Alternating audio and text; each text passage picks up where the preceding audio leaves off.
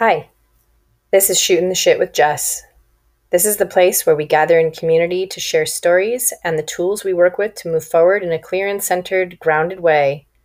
We'll be talking about all things relative to this human experience with special focus on healing as a collective. My dad, Joe, used to always tell me that he was just shooting the shit in the garage after work with his buddies. Joe and I had many conversations where we righted all the wrongs of the world in that garage. Now I offer this space for us to gather, share perspectives, and be ourselves in all our glory without judgment or fear.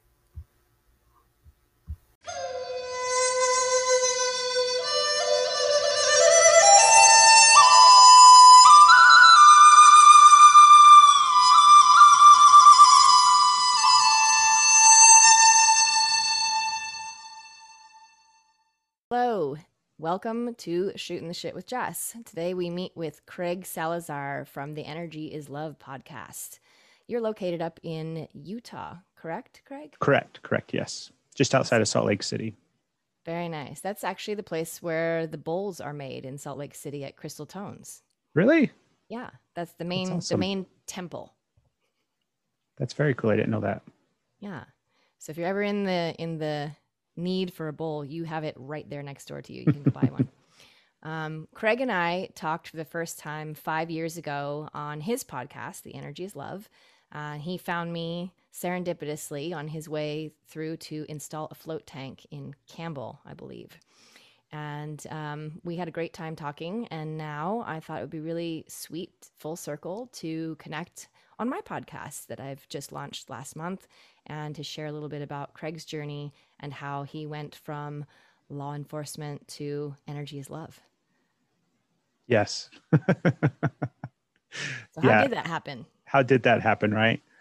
It's a definite shift and change in uh, everything. It was a big, weird transition time period. Um, oh my goodness. it was shortly before I met you. This is actually stuff that I've been thinking about quite frequently lately, just because of a lot of the uh, uh, shit that's been coming up and stuff that I've been dealing with. And um, my career in law enforcement ended in 2015. And it was a eight year long career. I started out as a um, correctional officer in the Salt Lake County Jail. I worked inside of that facility for like two and a half years, and then eventually went out to the road for a police department um, that was pretty close to where I live and where I grew up. It was a smaller police department. There were only about 35, 40 people, but the city itself was kind of like a, I mean, it's a small city compared to, you know, the real world, but uh, I think there was like 45,000 people in the city and it was just a shithole, just a complete and utter.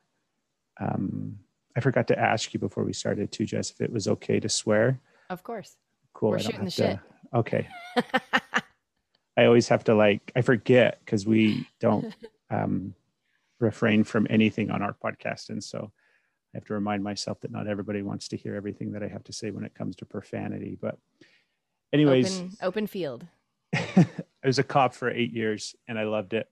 And it was not just my life in the sense of like my job and my career and everything like that, but it really became kind of my identity uh, wholeheartedly. And it was something that I not just was passionate about, but there's a big spectrum of police officers out there. And there's some of them that treat it just like a simple job, like a nine to five job that they go to. And then there's officers that treat it like um, like a calling and that it becomes their life where everything is kind of eat, breathe, sleep, law enforcement in some way, shape, or form. And um, that's the way that I was. I was, I don't know if I'd say obsessed about it. I was passionate about it. Obsession is probably more accurate, but I was very passionate about it. And um, I was good. I was really good at it.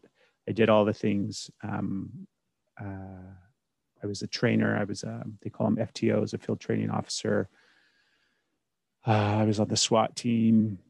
Um, I just did all the stuff that you could possibly do because I liked it so much. And then I took it very seriously. So I was always like super prepared as a police officer, even off duty, and like would have my poor family run through a battery of what if scenarios no matter what happened or where we went or what was going on so they knew what to do and it was just my life completely it was mm. also my family all the people that i worked with and um, they were just my best friends and we did everything together both you know when we were working on duty and everything like that as well as off duty and camping trips and all that kind of stuff. And and then all of that changed in 2015 um, i got fired out of nowhere and it was one of those things that um, just fucking was horrible. It was beyond miserable like earth shattering at that point if it was part of your identity i imagine yeah, it was. Um, it came as a shock and a surprise. It wasn't um, something that I expected to happen. Uh, over the years, I've struggled with trying to process the the end of my career from a whole bunch of different angles and understand exactly why it happened. And I see the bigger picture now, and I'm grateful for it. But at the time, it didn't make any sense, and every time I try to relate the story over the years to people, they're always wondering, you know, if, if, a, if a police officer gets fired, then it's definitely he did something wrong, right? They did yeah. something terrible. They they killed somebody or they beat the shit out of somebody or they were, you know, embezzling money or high on drugs or whatever the case may be. They were a bad cop. Yeah. And I don't think I was a bad cop at all. And a lot of the people that I worked with uh, especially the people that like knew me really well and that I had worked very, very closely with day in and day out. Didn't think I was a bad cop. And it was a combination of oh, this is the shitty part, just because it's always like to try to explain the intricacies of what took place because it doesn't really matter. But then at the yeah. same time, I know from experience that people are always like they have this thing in the back of their head where like they want to know what happened and they want to know why. The story. Yeah, yeah. and um I can see it now for what it was. As my career progressed, um, I was coming up on my five year anniversary with that department. And I had had, I think there was something uniquely, and like I think there was something uniquely about me specifically, like the type of person that I am and the and the and the person that I am. I experienced a lot of trauma on that job. And I was called to a lot of experiences that had some really um, just immense trauma involved with them. It's like if somebody was going to kill themselves or if there was going to be some heinous something or another that happened, it seemed like it happened on my shift. Mm-hmm. And it seemed like it happened when I was the guy that was like around the corner from it. So I was always the first one there. And so I was exposed to a whole bunch of stuff. And it had a massive compounding effect on me, which what it what happened over the course of my career was that I just got way more cold and disconnected and um, just really, really uncaring was about it just people. Too painful.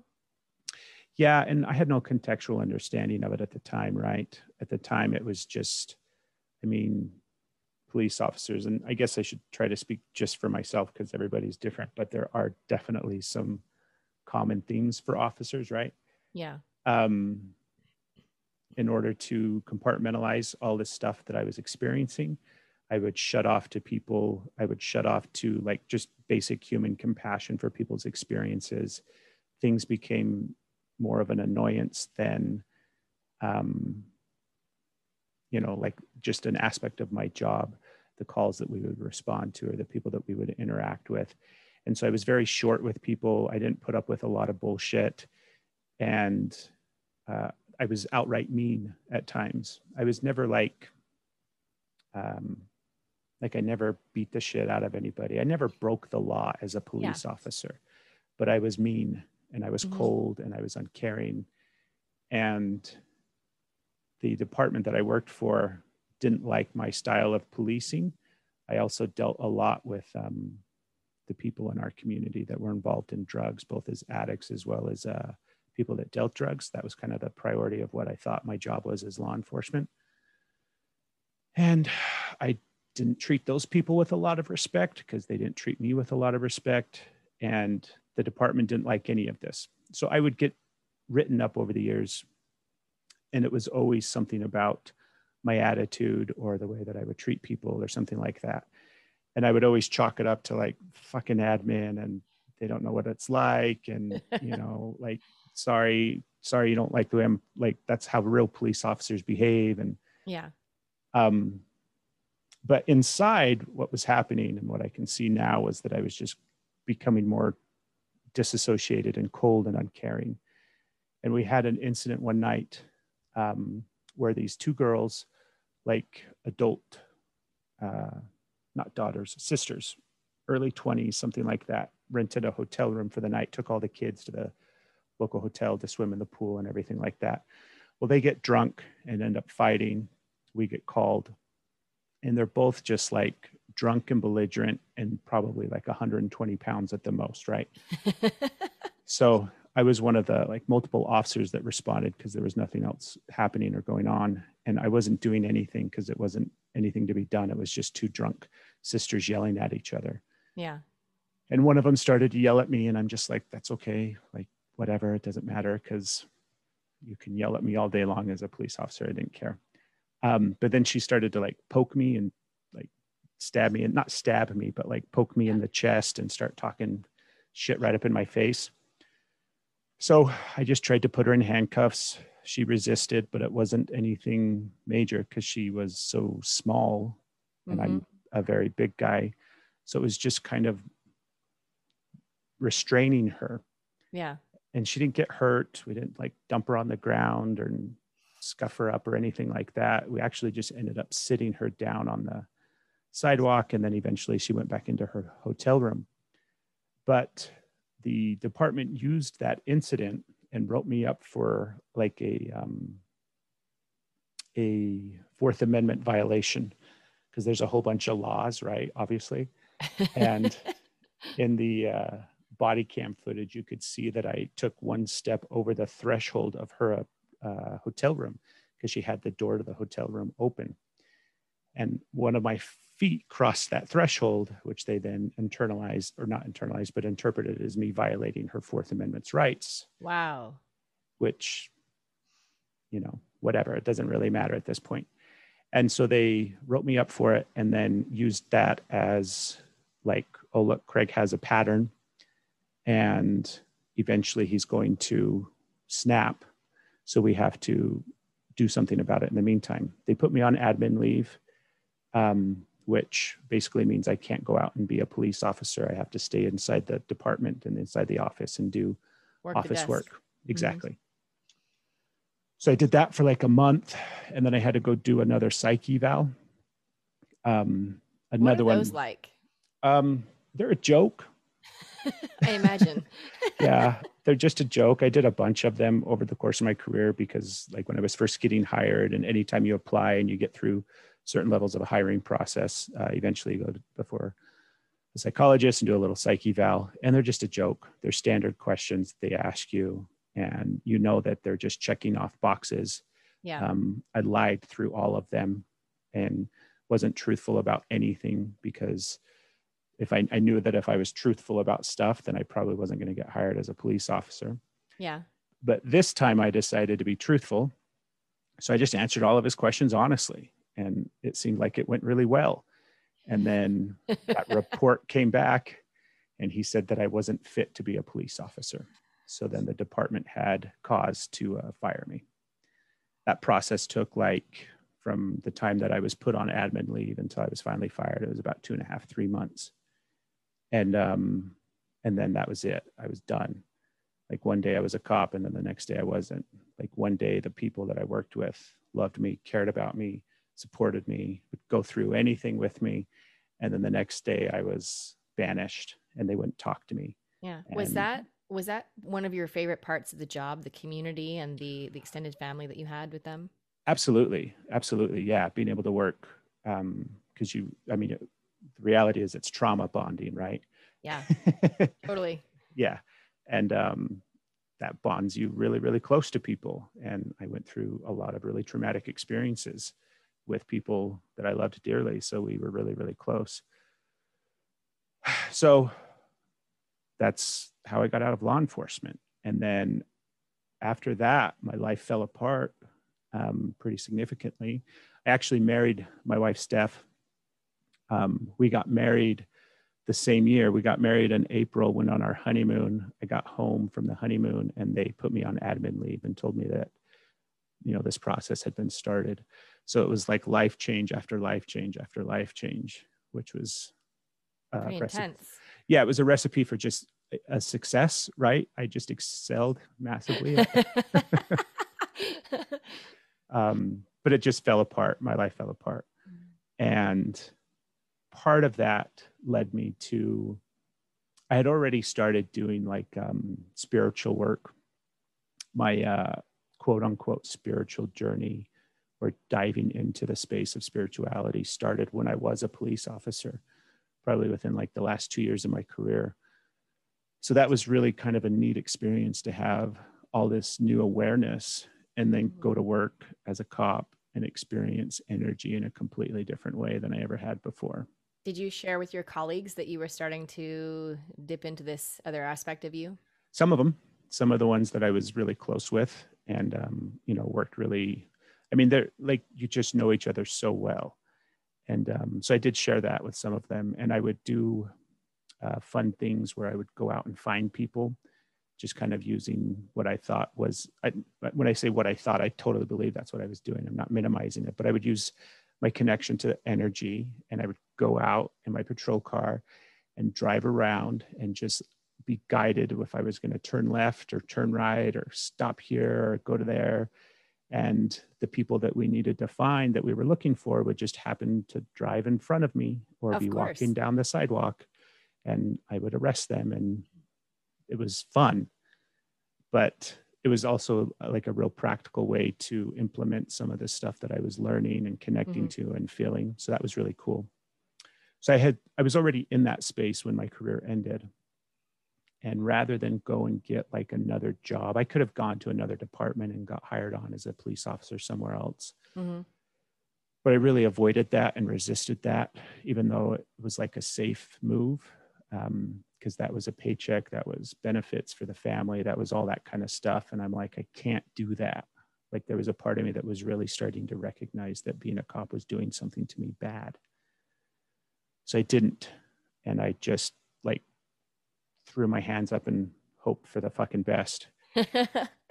and I started to do like a lot of energy work at fairs and uh, seeing clients. Steph is also an energy worker, correct? Yeah, she is. And um, so, I mean, I just did everything I could think of, um, every fair or event that I could find. Um, I started to, there was a local float center that I uh, made a relationship with the guy that owned it and ended up getting a little office space there and started to work with clients there.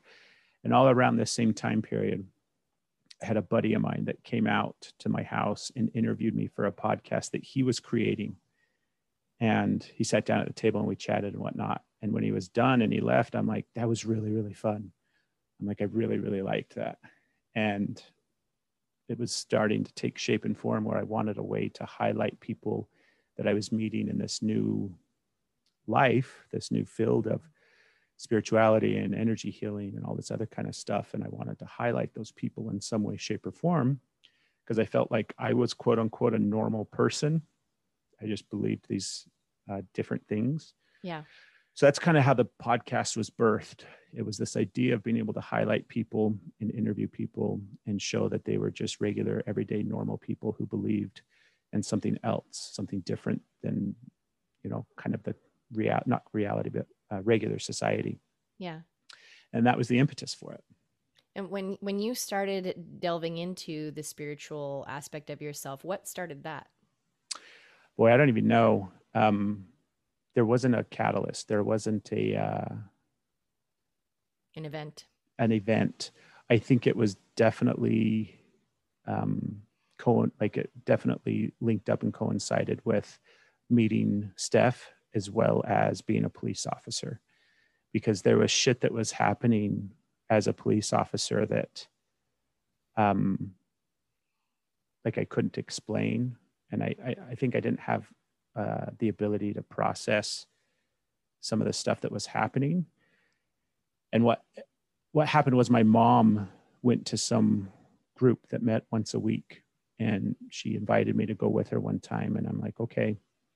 And it was a really wonderful group that was supportive and understanding and just wonderful for a place to kind of explore and get curious about the space.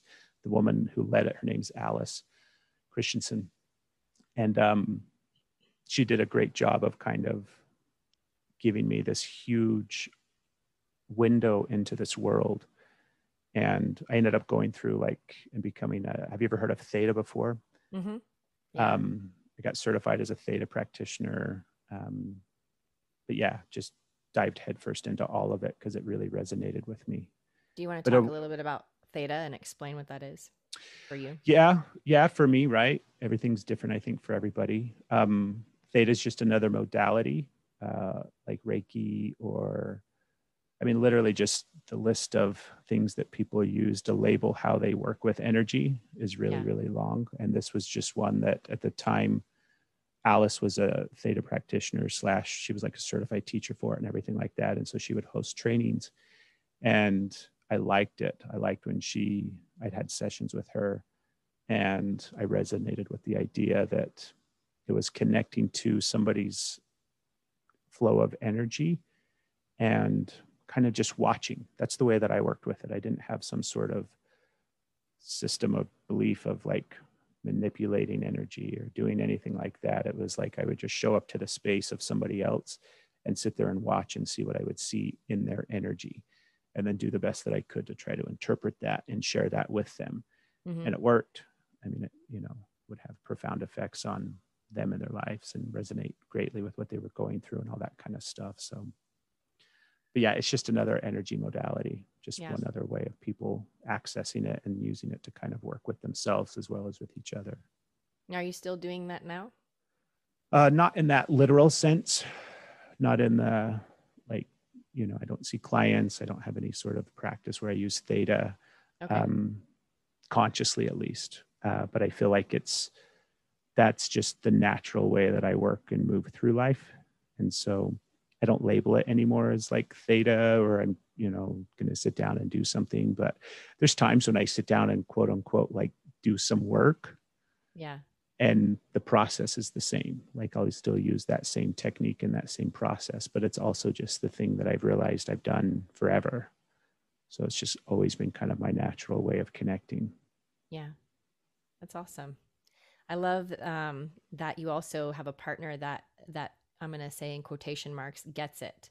And that you can have these conversations with and really be able to bounce your feelings, thoughts, ideas off of and uh, be able to have uh, you know a, a non-superficial conversation about something other than this space and time because this is only part of our experience, right? the the human suit that we get in every day when we walk around on the earth and then when we go to sleep at night where do we go then? And what are we experiencing then outside of this body um, i imagine that is has been really helpful over your transformation over the last you know i mean however long you've been alive and also the last five years right the last six years um, leaving that career and moving into something unknown at that point Yeah, having that connection with Steph has been, I mean, it, it, it has been the foundation of everything for me.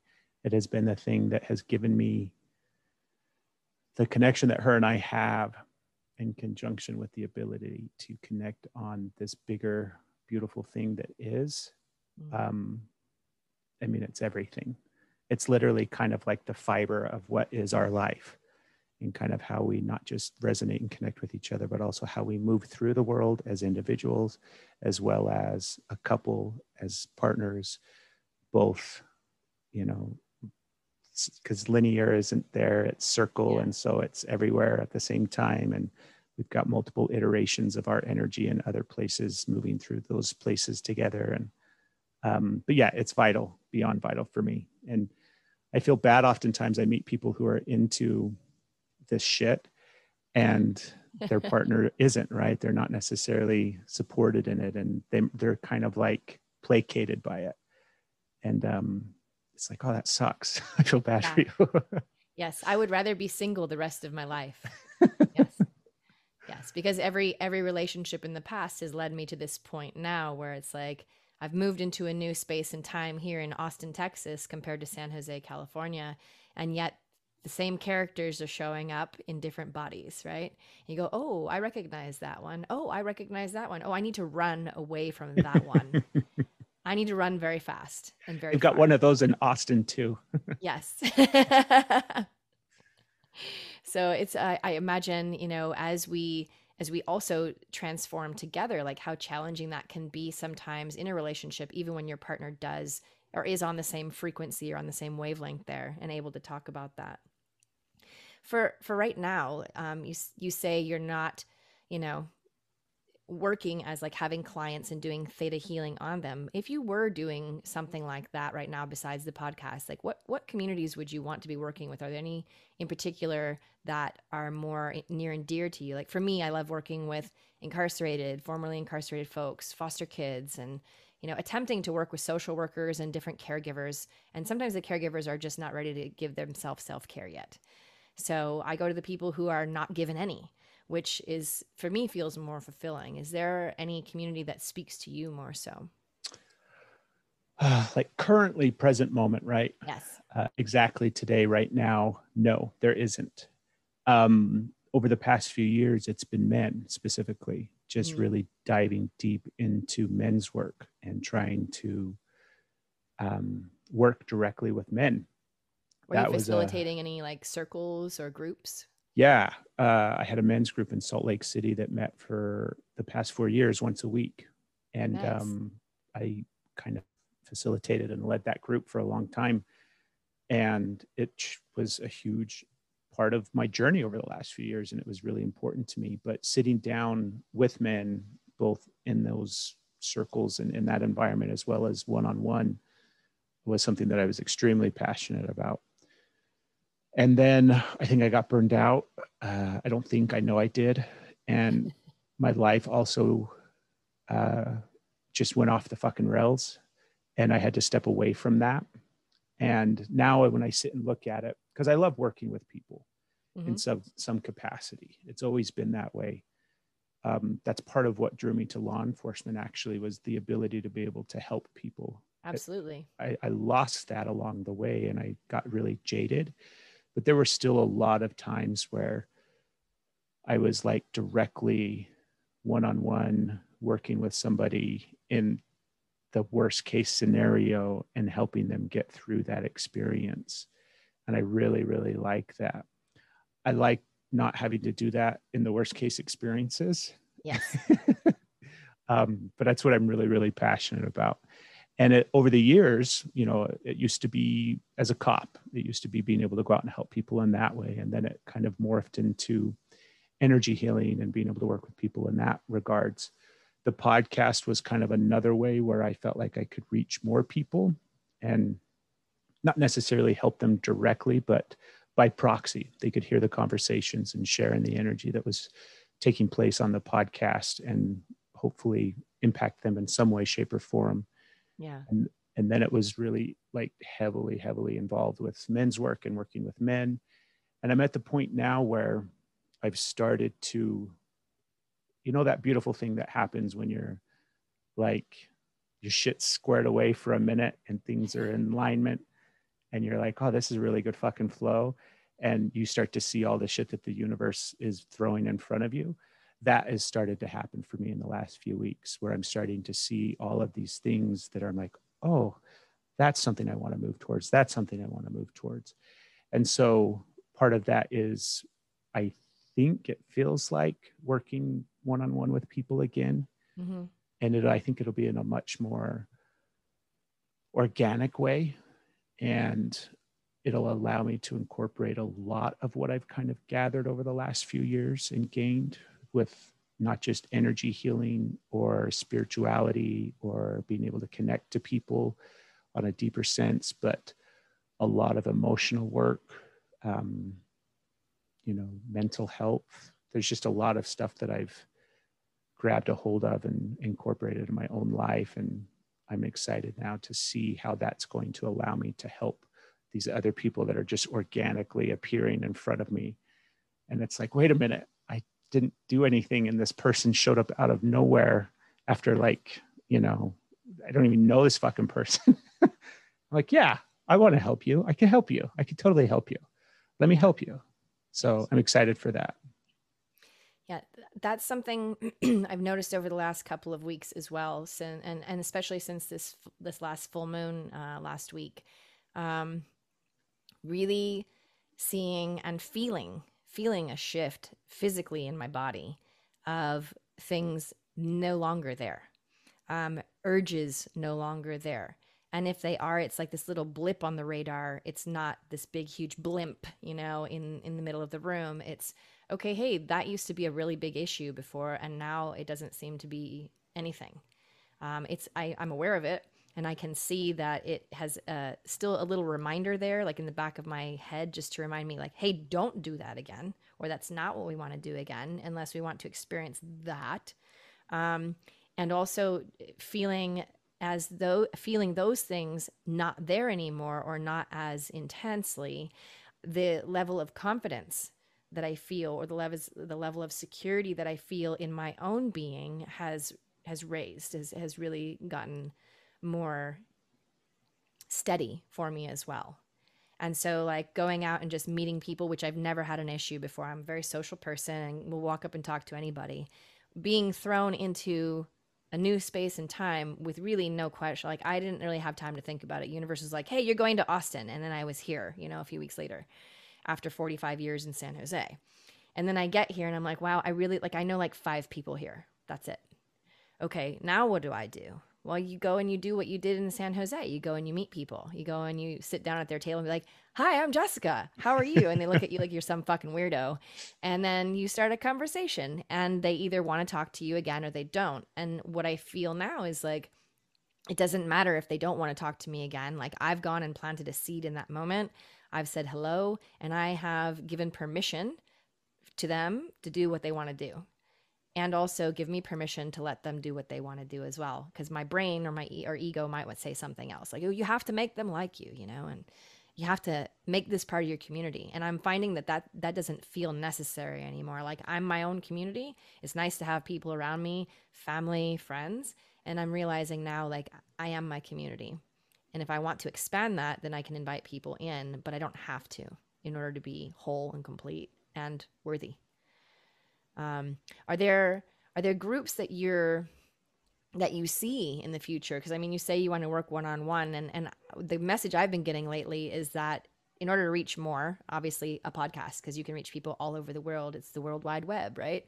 And also being in person to work in that collective energy is so powerful because there's power in numbers when we all meet with that same intention. Is that something that you might consider again or something you could see yourself doing? Yeah, I mean, I can see myself doing that in some regards. Um, I have been so closed off and shut down over the last couple of years that that process of really coming out and like you talk about just walking up to strangers and saying hi i'm jessica. Um i mean that i fucking hate that. I hate that part. I hate that thing. But that's who i am. I'm a very very like personable loving, caring person and I want to get to know people and I want to engage with them and I want to talk to them. Yeah. But I, I, that has been the opposite of what I've done over the last, you know, five, ten years. And so it's been really hard for me. So the idea of being able to step back out into some space and work with people on a greater scale in groups or whatever it may be, it really intimidates me right now and it scares me. But I also feel like, um, this past year, at the beginning of this year, I started going back to jujitsu. There's a really mm. good uh, MMA awesome. gym out here. And it's something that I've done off and on for like the last 20 years. And I've always, always loved it. So going back and starting to get back into that space. And that's a really tight knit group of people. And you're doing really difficult stuff physically, but it's, it has the ability to kind of get you very comfortable with each other very, very quickly. And just this past week, actually, I started um, doing breath work with them at the end of the week uh, when everybody's done training. And we sat down on Friday night and I just did some really basic breath, breath work with them for like 15, 20 minutes to kind of introduce them into that space. Yeah. Kind of like, you know, the, the selling point is this is going to help you better when it comes to fighting and breathing and athletic ability. Speak their language. Exactly. But then the other side is like, this is going to be really fucking beneficial for you in so many uh-huh. other ways. So that's been fun to kind of see that thing take shape and form and just let it happen. And I know that more things like that are going to happen for me because I've experienced that. That's just how it works, right? I'm getting back in alignment with who I am. I'm feeling yeah. complete and whole, at least for now. And I feel like this big evolutionary shift and alignment happens and the universe provides. And I'm excited to see what's next. Yeah. So I'm sure something else like that will happen. Cool. Yeah, I feel that uh, a lot of the people that are coming into my life right now, it's the people that I've been wanting to attract or intending to attract for years. And like you said, that alignment is finally like there. And then they're able to see you and they're able to hear you. And then they're able to consider what you're bringing to the table and if they want to partake or not. And, um, you know, last year in San Jose, like that whole experience, you know, I, I never really went into lockdown. Like that really didn't exist for me. And it wasn't a big fearful experience for me. There were parts and pieces that were like, wait, okay, there's all this information. What am I supposed to do with it? And really coming into the the the understanding that the universe was like, hey, we want you to feel what's best for you, and then do what's best for you, and not really worry about what the outside environment or other people are doing, because it's really about you and what kind of experience do you want to have. So that experience for me last year was not like many people's experiences. And i'm pretty i'm really grateful for the time that it gave me to really tap into myself and do some really deep inner work um, with another colleague of mine um, who ha- has a yoga studio in san jose. And we just started working together when everything locked down. We just got together once a week and started doing really intentional and intense focused work on each other. And it was so powerful. And I don't know if I would have actually made it to Texas had I not done that work with her. Um, do you have other people other than staff that you're doing that type of work with as well? And, and how often do you receive and allow yourself that, that self care as well? Um, never. uh, yeah. Uh, you know, like right next to never is about how often I do it. Gotcha. Um, it's one of those things that I don't fucking trust people. And I've realized that. And it's something that I massively want to change because I believe that people are good and I love people, but I don't fucking trust them. And yes. so to really let somebody in my space to where work can actually happen and where things can actually shift and change. Um, I, you know, next to nobody gets in there, and myself included, the majority of the time. and so it takes a lot for me to get to that space. I did, however, just start therapy. I've gone to therapy awesome. like once before in my life, back in my uh, mid 20s. Mm-hmm. And this year, back in April, I started working with a therapist. So I guess that I'm That's doing. self care. Yeah, I mean it's fucking huge. It's yeah. it's been a huge, um, not game changer, but like. It can be a game changer. It definitely yeah I'm trying to quantify it but it's like it was exactly what i needed in the moment. And it's um, i love the guy. It's been really good to work with him. And i'm also doing um, jiu-jitsu. Yeah jiu-jitsu is super beneficial. That is very beneficial. But um, like working with the therapist we're doing uh, also mdma sessions with wow. that. And that has been also a huge game changer to shift those neural pathways yeah yeah so i've started this year um, microdosing with psilocybin mm-hmm. all sorts of different things and really seeing a massive shift in my emotional health and my mental health so i'm excited because it's going to lead to me being able to open up to connecting with people more and you know not just working with people and mm-hmm. letting people receive like being able to receive from people but yeah re- create with people. Like I like building stuff with people and creating and seeing what comes of it and stuff like that. So yeah. Do you feel that the microdosing is helping you to be a little more emotionally demonstrative? Is it able, is it open that up to make it feel a little bit more comfortable to share with people other than your close? Yes. Yeah. Uh, it's been, it's been subtle and it was initially difficult to kind of see any effects from it. Yeah. But enough time has passed now to where I can say without a doubt it does make me more open and mm-hmm. I feel mm-hmm. more connected and I feel I guess just more comfortable in that space. And so it is a matter of being more comfortable and sharing with other people and connecting with other people. Like, I mean, the idea of connection for me is so huge. I really suck at it because I had so much trauma, um, not even from law enforcement, but law enforcement was like the, not even the straw. Yeah, it was, it was such a huge benefactor to my mm-hmm. trauma. And um, it just shut everything off. And I could tell that it's like I hated that because I really like connecting with people and I like interacting with people. And so now it's like I'm starting to experience that more in a way that I haven't probably since I was a kid. Yeah. And so it's been really, really wonderful. Finding that joy in connection again, even when you're connecting with people maybe that are not, you know, not not not that you want them to be part of your community all the time and it's also this really beautiful space to practice being and connecting with people that like like being at the jail like for me like I, I got to be at travis state jail for the first time on friday so I've been here for four months and I'm in like already, which is awesome. That's a hard thing to do. Yes. So um, I was super stoked to be there. And just the feeling that I get being in that space and being able to bring in a different perspective, to share something different, to be in this feminine body and to be able to share that nurturing, feminine, loving energy with people who are not receiving that on a regular basis or at all um, not being able to be touched, you know, and being able to touch them with sound, being able to touch them with a thought, an idea, a different perspective, and supporting them, encouraging them to maybe be willing to consider something different or to even think something different or feel something different. and I'm I'm curious to know like what what I'll get to be witness to and and also receive from them because I'm always learning from everyone that I'm that I'm talking with or sharing with.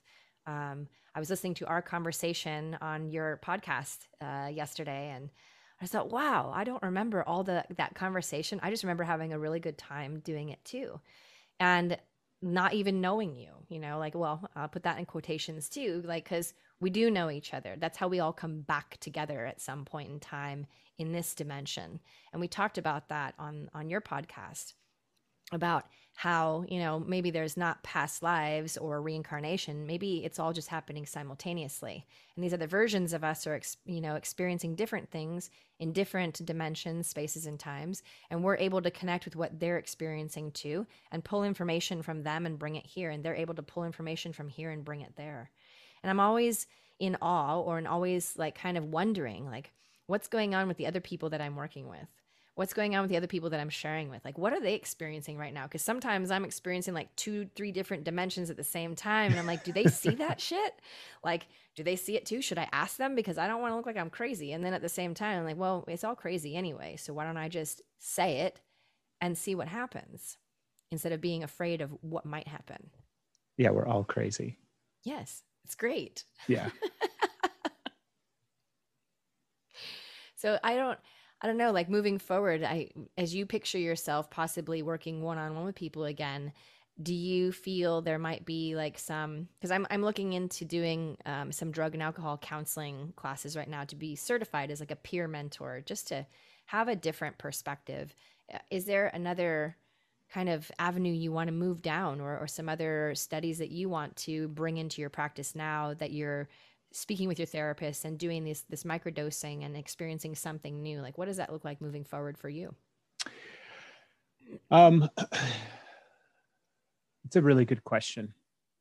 I think that every time i've tried to grab a hold of an idea that is something that I want to do, it, it's either like I squeeze it too hard or I fuck it up or it's not the idea that I should have grab a you know grab a hold of and it seems like it doesn't fully come to fruition and so the idea of trying to think of you know I, I, when I was really heavily into men's work, I wanted to go into the jail and work with prisoners. I wanted to take that work in there and sit in groups with prisoners inside of those correctional facilities. And I thought how impactful that could be, and it would be. It would be very impactful. Absolutely. Um, I've thought about you know a lot of different types of things of what I could do and how I could reach people, and then I got to the point, and it might change. It's not.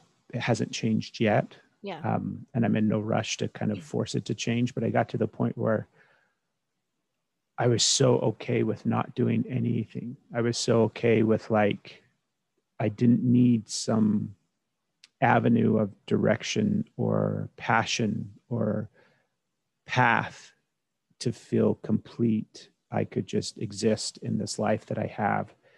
And that was going to be enough. And so it's like a constant reminder for me of I mean, my life, you know, in the blink of an eye, it's perfect. I can see everything yeah. that I have right now, and it's absolutely perfect, and I love it.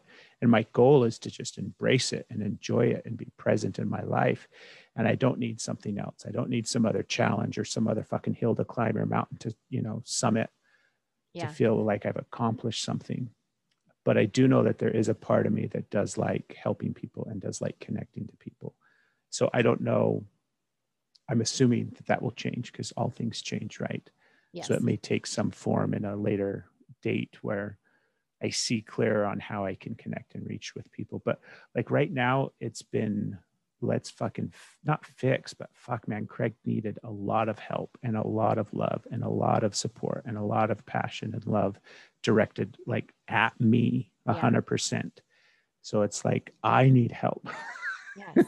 that you're allowing yourself to receive, right? And yeah. practicing the art of receiving, which is not what, like I was saying earlier, like not what a lot of self care, not what a lot of like caregivers do, right? Mm-hmm. Or people who are in the healing arts. They don't really look at themselves as needing it. And it's not about needing it, it's about it being a part of our experience. And if we're not allowing ourselves to receive, we are going to deplete ourselves because we're not receiving. We're, we're simply giving, giving, giving until there's nothing left. Yeah. And that's not healthy or loving. And that's not something that I feel that our higher self or universe would want us to do. That's not the point of being here.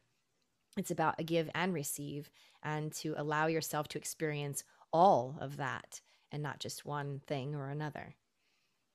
Yeah, I totally agree.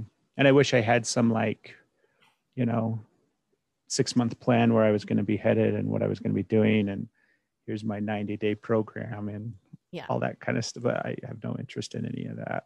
Yeah. i have gone through all that stuff. Yeah. Like I, I've gone through all that stuff too over the last few years of figuring like trying, I'm going to say trying to figure out like what I'm supposed to do, what I'm supposed to be and following all these different, um, you know, podcasts or, you know, uh, different teachers or, or coaches and just looking at what they do and seeing how like trying it on and seeing how it fits for me and realizing none of it does and and because it's not me like that's not who i am. So how do i how do i see clearly what it is for me like what is my purpose? And i know that sound is part of my purpose here on earth like bringing sound into people's awareness and how it can affect them. And um I wonder like sometimes like I know I know I'm in my purpose whatever the fuck that means right? Like I'm I'm here to help people heal and to experience themselves in a new and different way and to be grounded in their self. That's I know hands down part of why I'm here because I know that's that's what I'm doing for myself. So if that's what I'm doing for myself then I know I'm here to share that with others because there's like 8 billion of us and counting on the planet. So some of those people are going to resonate with where I'm at on this journey right now. Not the same for them and they'll resonate. So with that being said, like for your not having like your 90 day program or, you know, putting it out there for certain groups, like what do you feel or how do you feel you're in your purpose right now? And is it just, is it, I'm not going to say just, is it simply to be Craig and enjoy this life right now in this moment? Cause that's perfect too. And then also like what does that look like moving forward if you had to guess right now or you had to or you wanted to put out a picture of that right now and start to manifest what does that look like um, it's something that i've sat with for a long time over the last few years of the purpose and what is my you know why am i here? And you know i have all of this experience in my life and how can i use it to benefit other people? And like it I, I, had to make things like really really simple for me. I tend to overcomplicate things and i try to think that things are much bigger than they are and because you're a thinker. Yeah and i have the you know massive ability to put all the pieces together but the reality is that's a puzzle nobody needs to fucking do but i'm like i did it like congratulations and um i made it really really simple i had a there was a guy growing up he was the father of one of my best friends when i was a kid and um he was the type of person that just made everybody feel better when they were around him. Like if you were in his company in some capacity, you just felt better. He made you feel seen, he made you feel loved, and it was literally just with his presence and his kindness. He didn't do anything magnificent. He wasn't, you know, like he didn't grab you and hug you and give you a big kiss and tell you how much he loves you. It was just you could feel it. Yeah. And he passed away a few years ago. And I remember thinking a lot during that time period about the impact that he had on my life and how I wanted to move through life affecting people the way that he affected them, influencing people with my presence and the way that I just existed. And I took that and I kind of looked at how I wasn't doing that and also how important it was for me to just be able to enjoy my life as well and i think that's kind of what i've been doing is getting to this point where i'm just so content with my life as it is i have a really easy life mm-hmm. like it's not hard i don't have to endure and suffer like i used to. Yeah. And it's really fucking beautiful. And so if i end up dying on my deathbed one day and the only thing that i had accomplished was living a loving connected life with not just the people that i hold dear to my heart but you know being able to just impart some of that big open hearted love that i have with the people that i came into contact with fucking success right yeah 100% like i totally fucking knocked it out of the park success with my life and so that's simple enough for me and i don't really want to look much further than that um, I do love when the universe throws stuff in my way and I get to pick it up and say, oh, that's cool. I want to do that for a little bit, or I'm going to go yeah. down that path and see where that goes. But I'm so good with like letting some of that stuff go now. Whereas mm-hmm. before I used to just like, this was it. This was the thing that was going to be my purpose in my life. And it was going to, you know, facilitate all of this wealth and abundance and growth and connection and, you know, solve all of our problems. And no, it didn't it, do, it, doesn't right yes. so it's more about just really um, embodying like this big open heart i had this massive huge uh, spiritual experience that came through a lot of pain and suffering suffering and emotional work and stephanie actually was sitting with me like holding the space for me to go through this experience yeah and i had this visual of myself a lot of visual work that I do in the space of not just energy, but kind of emotional work and metaphors. It's ocean, it's waves, it's water. Mm-hmm.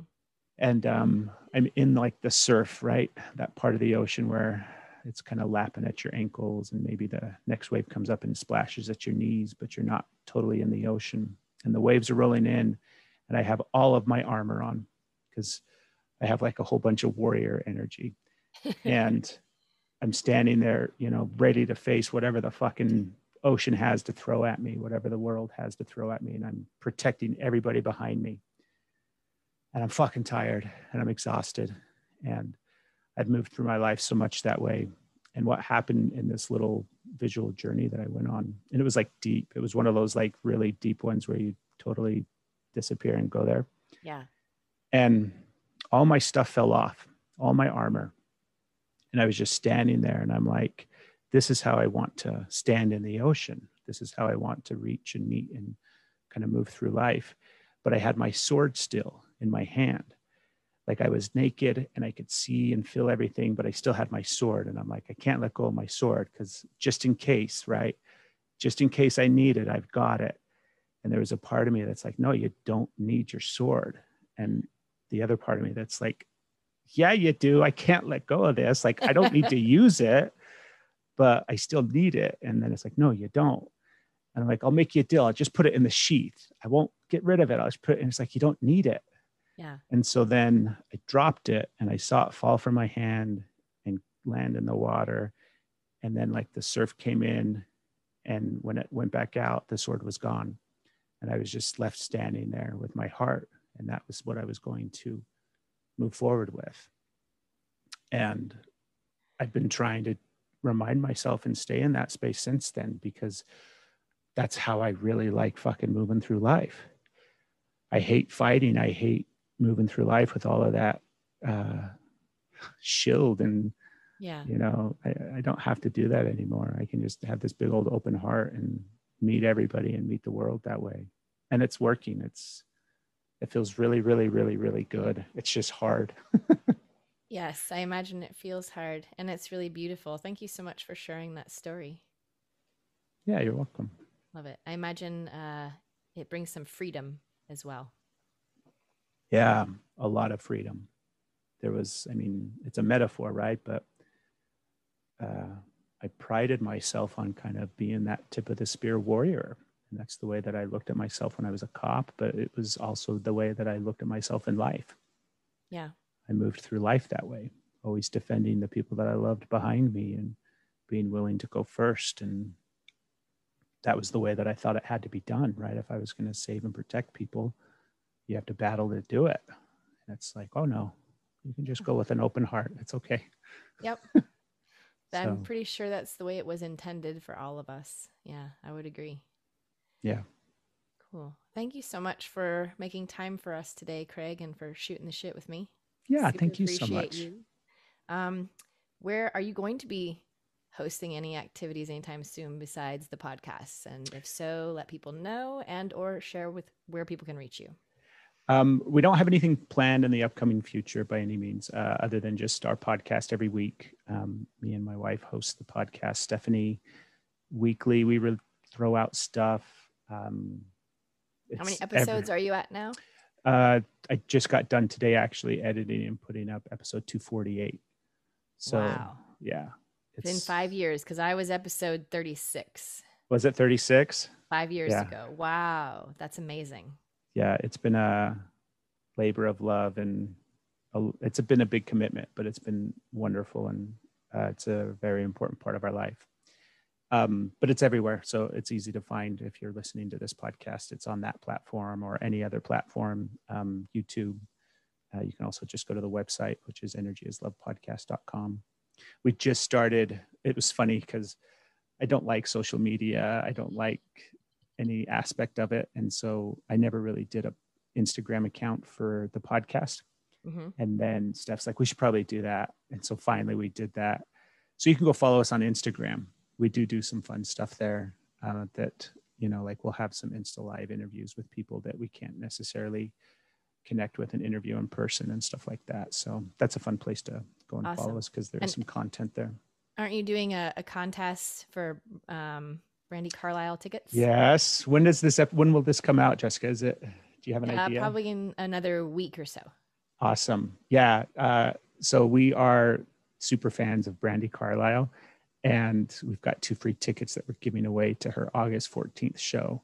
And so all the details are on our Instagram. You can go and it's super simple to enter, and somebody's going to get two free tickets to go check her out. She's, I mean, she like is this magical woman that we had a spiritual experience with in Telluride, Colorado a few years ago. And Steph's loved her for a really long time. And how we just like one day we'll just travel and follow Brandi hmm wherever she goes and bask in the joy of listening to her music. So Sounds like fun.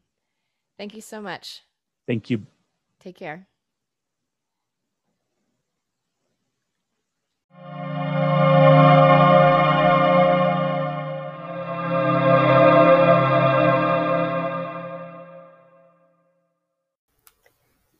Thanks again for joining us for Shooting the Shit with Jess today. I imagine you enjoyed this episode. If you're interested in uh, experiencing sound healing, Reiki, or personal development programs, give me a call or connect on my website at agadaenergyhealing.com to support you in your journey into healed and whole. I look forward to connecting with you in person or virtually. Be well.